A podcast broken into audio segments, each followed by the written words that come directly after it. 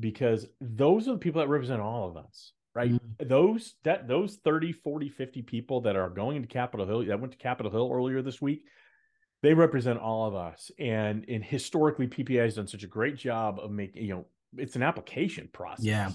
So I really probably why I haven't been there yet.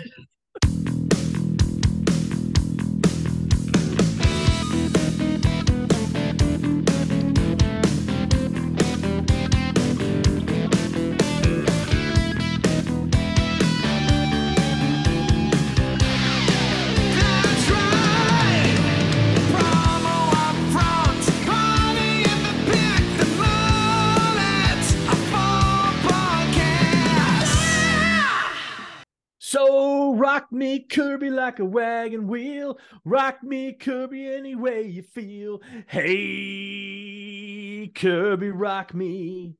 Rock me, Kirby, like the wind and the rain. Rock me, Kirby, like a southbound train. Hey, Kirby, rock me. And that's how we start episode number 153 of the Promo Upfront podcast. I'm one of your hosts, Bill Petrie. Let's call him the legendary leader of Lee, the one and only hmm. Kirby Hasseman. Kirby, how the work hard are you?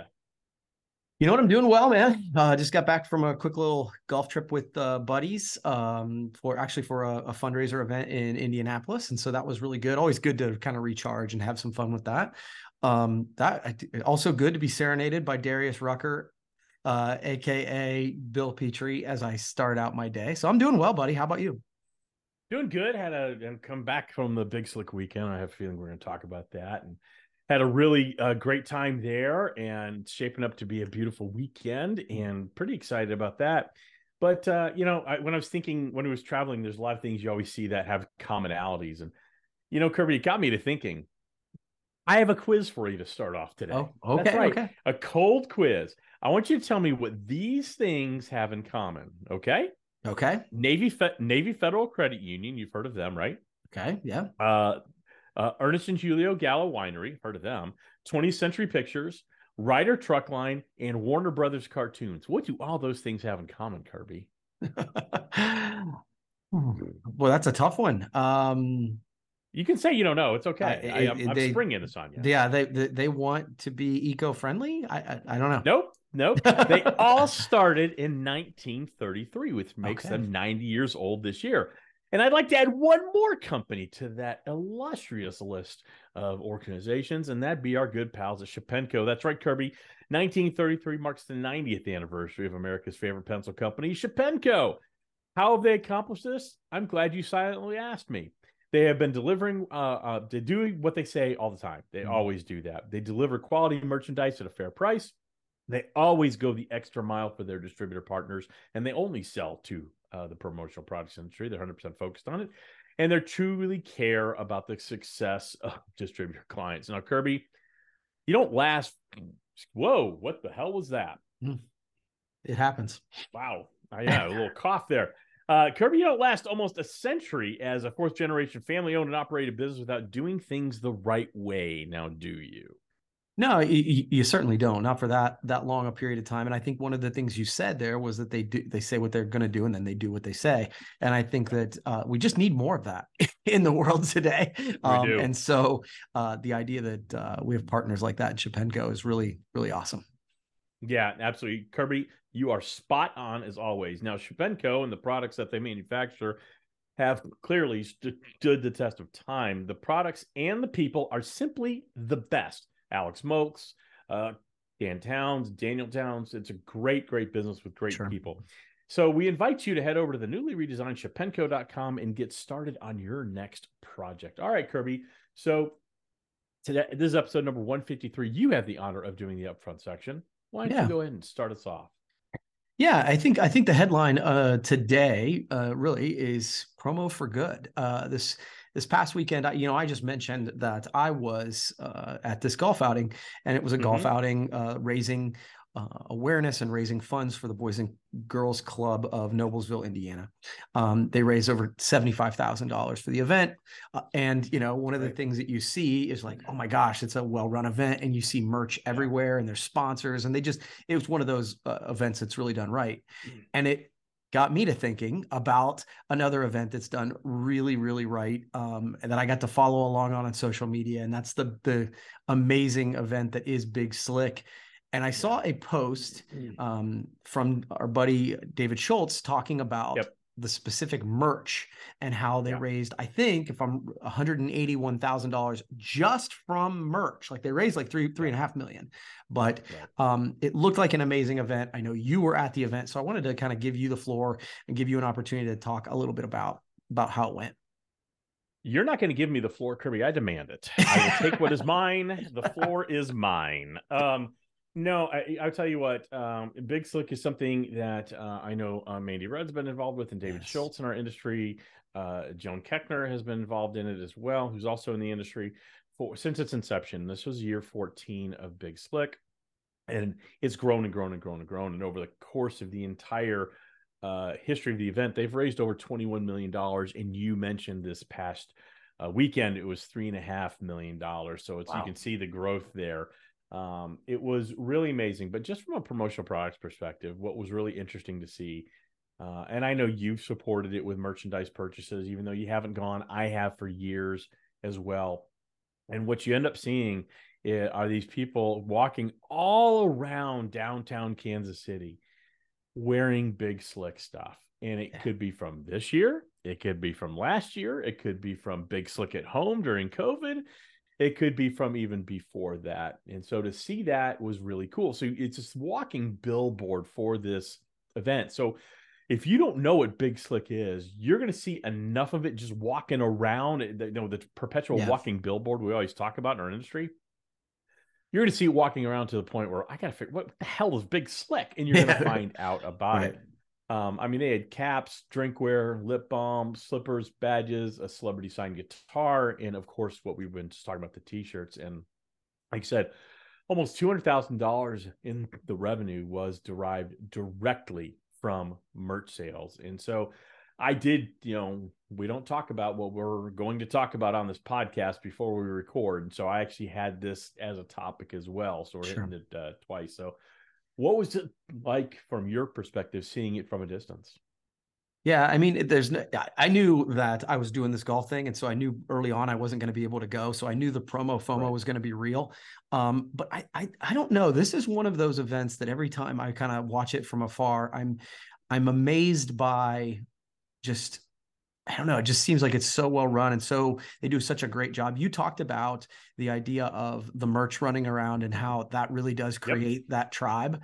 Um, Something that I think we all, if if we're doing any kind of event, whether it's for your company, whether it's for a mm-hmm. nonprofit, this is exactly what you're trying to create. And so for me, yeah. every year, Big Slick from afar looks like a case study in how to do a fundraiser the right way. It really is. And like I said, they've stacked it, right? It's every year it stacks a little bit more. And they sold out of just about everything. I mean, yeah. the, the, perfect amount of merch. They sold out about everything. And I thought about, you know, how do you position this in terms of what any of us are doing with our clients or any not for profits or we're, we're, we're close to? And we talked about the awareness. Obviously, there's the fundraising component. If you come up with cool designs and, and something people want to have, they will buy it. But what it does, it creates this memory, right? I have now, I think, probably seven Big Slick t-shirts. I've got a couple Big Slick hats. I now have some lip balm. Nice. I've got some lip balm. Um, but what it does, it when you put that back on or you're looking for something to wear, yeah. it brings you back to that moment. You know, we talk about music being a time machine. It can take you back right to a certain place in time.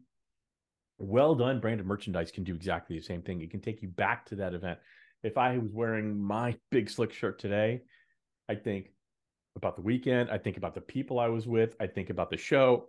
Most importantly, I think about the three and a half million dollars raised for those kids uh, for cancer research at Children's Mercy Hospital in Kansas City. So, yeah. really cool, very well run. It's an entire group of volunteers that that do this, and obviously all the celebrities come out and uh, support it in a huge way. In Kansas City, you know it, it's it if you don't know anything about kansas city from a distance it seems like it's just a pedestrian midwest city there's something weird in the water there and i mean weird in a good way the the the people that come out of kansas city the celebrities that come out of there have such an affinity for their hometown and it shows the people who mm. live there have an affinity for their hometown and so that was really cool to see as well so Well, and really let me jump, kudos to everybody. And real yeah, quick, jump. just to jump in, the the idea that they did a job that I don't think we always do. Uh, when David did that post talking about the specific amount of money raised just from merch, that is right. something that again I don't know that we always do a great job of tracking. It's like, oh hey, no. we've got that we did this this amazing fundraiser, but this much came from specifically from branded merch. If you want to uh, create a um, a case study within our industry, that those are the kind of data right. points that you kind of need. And man, that's impressive. Yeah, for once, it's not a way it felt good and it looked really cool. It's here's actual line item yeah. donations. Good stuff, Kirby. Glad you brought it up. Hey, distributors, I got a quick question for you. Is your mm-hmm. marketing working? And if you don't know, that's a problem. And if you don't know, you want to reach out to our pals over at Promo Pulse. They can help you consistently amplify your sales through stunningly beautiful outbound marketing. It's so easy. You can customize the set and forget it, customize the set and forget it. You do it twice probably in five minutes. that's right. So learn more at promopulse.io slash amp. Okay, Kirby, why don't we shift gears a little bit. Um, yeah. This week has been uh, the North American Leadership Conference mm-hmm. in Washington, D.C., and seen a couple uh, posts about that. Um, but I think more importantly, at least from my perspective, something that's near and dear to my heart, something I've been a part of. Uh, eight of the last 10 years wasn't able to go this year. Unfortunately, I was uh, selected to go, but unfortunately had to uh, back out. Was LEAD, which, if you're not familiar with LEAD is, Legislative Education and Action Day. And what that is, it's a day where promotional products professionals go to Capitol Hill. There's appointments set, and you get to meet with the people who are running the federal government, not generally the congressmen and the senators, uh, Congress people, I should say, congressmen and women and senators. Uh, generally, it's their staffers, but trust me, they're the ones really running the country because they're all very sharp. I want to know from your mm-hmm. perspective, mm-hmm. Kirby. You know, one of the things I, I I feel very passionately about is a. I think one of PPAI's jobs, the industry association job, is to advocate for the industry. Yeah. And this is such a tangible case history of that. I want to know what you think about it from your perspective. Yeah, I, we've talked about this, I think, some in the past, but I I agree with you. I think that this is one of the most important jobs that PPAI has. Like, like I just yeah. period end. Um, I think the idea of them advocating in all kinds of ways is one of the things that they can do probably better than any of us can do individually. And so right. the idea that there is a, a coordinated effort to sort of um, you know come upon washington dc to do this with not yeah. only like with amazing folks in our industry so thank you to all the people who've done mm-hmm. it but also oh, yeah. i think with a coordinated message i think that it's from what i understand and you've done it i have not but there's at least the base of hey this is the we're all going to tell it from our own perspective mm-hmm. we're all going to have you know the different ways we say it but these are the points we're going to try and get across right. and let people know about this the, the power of small business and how our industry yeah. affects that and all that sort of thing and so from my perspective i agree um, we have talked about this in the past and i think it's it is it is under um, thanked underappreciated. Yeah. Underappreciated. Uh, there you yeah, go. Yeah, it is an underappreciated thing that I think many of the leaders, not only at PPAI, but those who mm-hmm. volunteer their time do. And I just think it's awesome. Yeah. And I want to take a little bit of a different direction because we have talked about this before. So, yeah. number one, it's not just advocating for the promotional products industry, it's really advocating it. Most people on Capitol Hill, when you spend a few minutes with them, they understand the power of branded merchandise, how it can be a force for good, how it helps how half the most of them get yeah, elected to office, quite frankly. So no it, it's really more about the value of small business. It's the mm-hmm. it's making sure that the laws are uh, written in such a way that it's favorable to small businesses flourishing in our industry as independent contractor status and things like that. Yeah. The direction I want to take, though, that we haven't talked about is I really hope PPAI continues to as we get back to normal, right? Because it was mm-hmm. virtual for a few years because yeah. of of COVID, and I did a virtual one, and that was weird. Um, sure, you know, it's always all, all those things are weird when you do it virtually. I really hope PPAI continues to make the vetting process stringent in terms of making sure that the right people are going and they're going for the right reasons because those are the people that represent all of us right mm-hmm. those that those 30 40 50 people that are going to capitol hill that went to capitol hill earlier this week they represent all of us. And and historically, PPAI has done such a great job of making, you know, it's an application process. Yeah. So I really probably why I haven't been there yet. I really hope that they continue to do that um, for the entire group that goes because it's so critically important to our industry. And again, like you said, thank you to everybody who took some time yeah. out of their day, spent money to go up on Capitol Hill. To you know, PPAI had subsidized by providing one night in a hotel, but some of that expenses getting up getting up there uh, does come out of pocket. So sure. uh, I want to thank everybody for taking the time to advocate for us and our industry.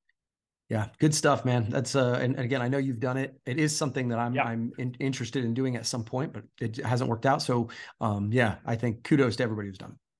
Absolutely. All right, Kirby got another topic for us on the topic on the Kirby wheel of topics. Why don't you go ahead and spin it and okay. see where it lands? Okay. oh, where, oh, where'd it land? So gig workers. So right. gig, gig, workers economy. get five gold stars from all okay. of us apparently. So apparently, the, uh, the there's become such a prevalence of five star reviews on on all the apps that we use, whether it's Uber or Lyft or Airbnb, that mm-hmm. it's starting to render customer reviews virtually meaningless. The Wall Street mm-hmm. Journal has done a, um, has done a um, story about this, and there's they're, they're talking about the difference, and they're actually like some of these apps make it mm-hmm. harder to yeah. leave a lower than five star review. In other words, if you say, "Hey, uh, you don't leave a five star review," they'll actually ask follow up questions like, "What what went wrong?" Which again, right. if you're just trying to leave a review, it makes it actually harder. So sometimes either you're going to give the five or you're not going to uh, give it at all. Said right. uh, Airbnbs in the U.S. average a 4.7 score, um, which is pretty high. Um, and yep. so I guess my question to you: average Uber passenger score is 4.9. Um, so it, the question really is are the uh, reviews becoming meaningless a thousand percent um, i think they become meaningless because you never know how many of them are phony and we talked about right. that before that, yep. that a lot of online reviews are phony and i think it becomes phony because it renders it meaningless for this reason we joke a lot privately on this podcast as as people that uh, people are terrible. We always joke about that, but honestly, yeah. people are nice. Generally, people yeah. are nice, and they don't want to hurt other people's feelings. And so, you kind of have this rationale when you're hitting, when you're mashing that button, as the kids would say, to give a review. Well, maybe it wasn't that bad. Maybe I'm being too harsh, and yeah, you know, uh, and and then again, what you said was a very interesting comment. It it asks you to justify a lower than a five star rating and in in in my brain what i hear is you're you're increasing friction i just want to get off the app i just want yep. to go go go go go go so i've kind of become somewhat that person so i'm either a five star rating or three or below i don't give four star ratings hmm. so if if it's if it if it goes everything goes according to plan and everything's fine fives is fine i don't mind if it's not great, if there are significant issues, it's not a four, it's a three or lower. And I will, that's when I'll feel, you know what, I'm going to burn the calories to write out exactly what the hell was wrong with this Uber mm-hmm. Or exactly what was wrong with this Airbnb or exactly yeah. what was wrong with this product. So, you know, eh, everybody wants feedback and that's a wonderful thing. I crave it you crave it as we, we crave it as business owners. Yeah for sure. But i want feedback that's going to be productive. I want i want to know when i'm doing well but i also want to know when i'm not doing well. And the worst thing you can have happen is zero communication i mean yeah. i can't imagine having a client where you're working with and they just stop communicating to you so that's what these things try to avoid that they try to keep that communication line open so that they can improve services. But generally, unfortunately, I think it's become kind of meaningless. Yeah. So, and the other thing I would say, so, uh, and it's kind of interesting because I have two sides of this perspective because of our experience um, running Airbnbs, mm-hmm. right? Sure. Um, and so, yeah, obviously, you know, having a high uh, score is really important because Airbnb creates what's called a superhost program, right? And they show those superhosts first. So there's a there is a marketing advantage to being a superhost. Amy get, does all the work on that.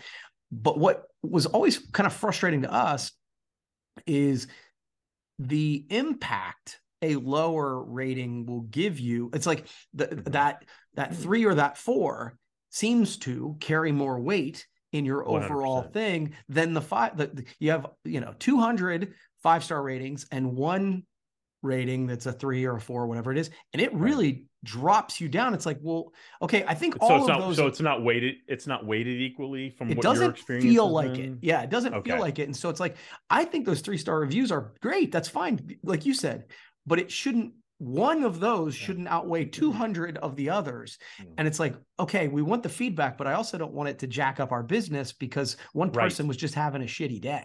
Right. Like, so right it, it, it, i think that mm the the ratings i think i don't know that they're meaningless but i do understand that i at least look at them with with you know a little bit yeah, more skepticism than i did yeah.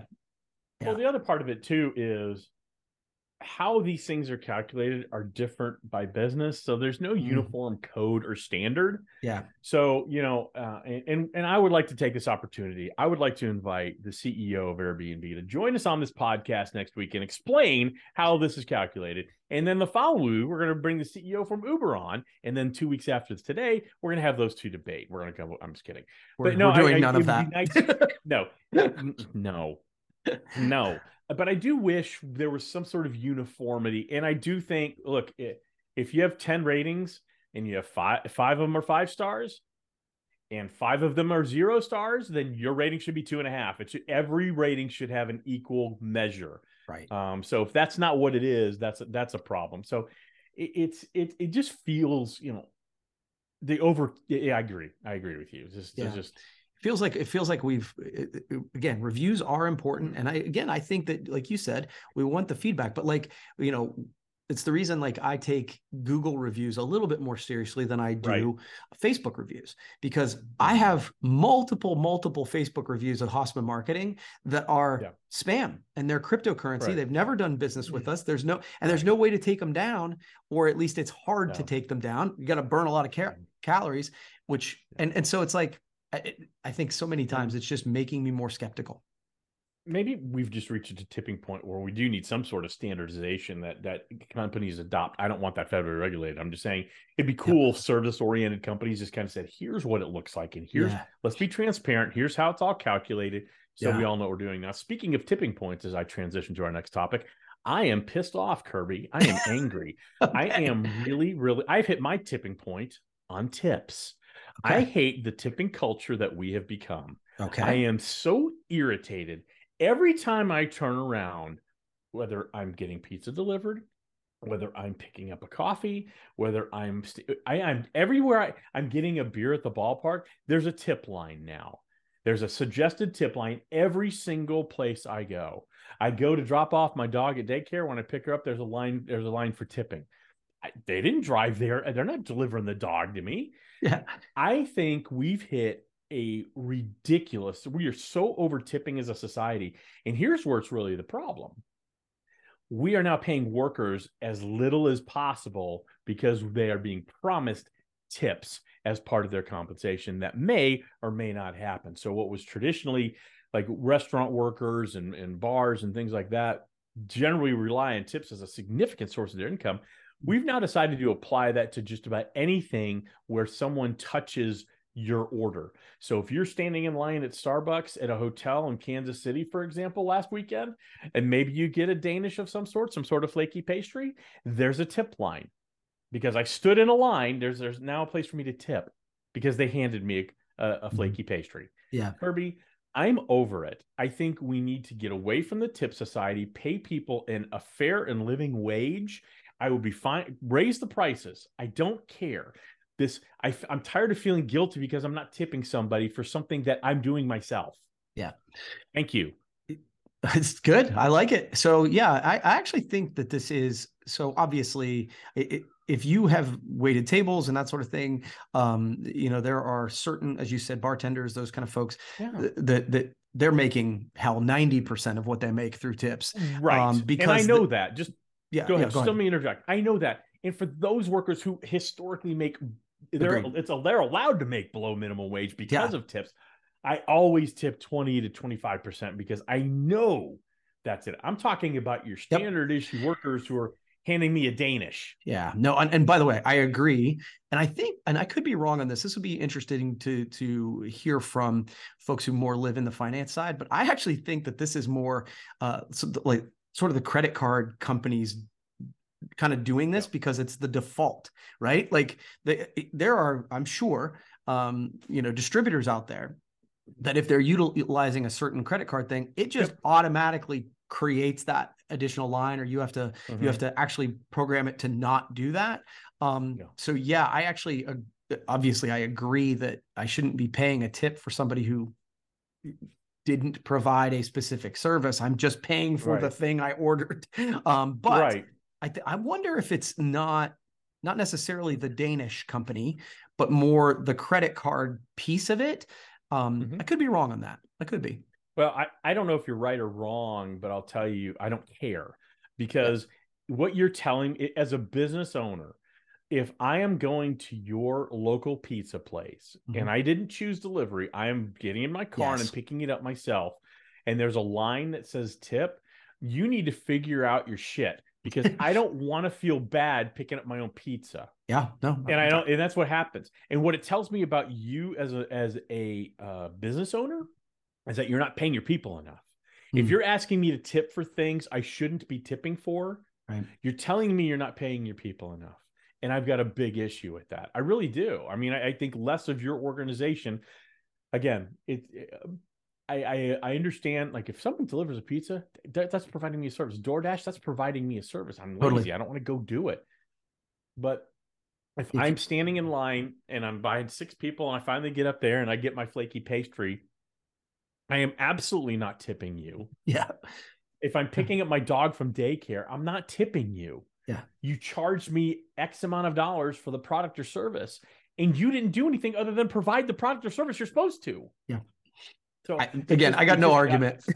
no, I didn't. Well, and, and again, it, and I'm sure a lot of it is, you know, this is the processing system we use, but trust me, it, you you know you can control things very easily through apps I have a hard time believing that it's a giant caloric burn yeah. to make it so we don't have a tip line when people come into the store. Yeah. I'm sorry. I have a really tough time with that. Maybe I'm wrong. Perhaps I'm I'm wrong, but I'll tell you something I'm not wrong about Kirby, and that's the fact that Shepenco turns 90 years old this year, and you don't get to 90 without doing some things right. They do what they say all the time. They deliver quality merchandise at a fair price, and they don't ask for tips. I'm telling you right now, they don't ask for tips. They go the extra mile for their distributor partners and still don't ask for tips. Yeah, they they, I mean, they'll take some natty line. light, but but no tips. They'll take some natty light, absolutely. and they truly care about the success of their distributor partners without asking you for a tip. So, if you want to work with a company that's well established, fourth generation run, and such great people and such a really cool, unique product line. I know pen, people don't think of pencils. You should. It's a very cost effective. The branding on there is awesome, especially as we come up to election season that's coming up and and you know summer. It's a great time to talk to your uh, clients about the unique uh, branding possibilities of the pencil. All right, Kirby. So visit them at shepenco.com, newly redesigned, by the way. All right, Kirby. So I think that'll do it for today. I want to thank you for having the courage to podcast and uh, That'll be 20%, please.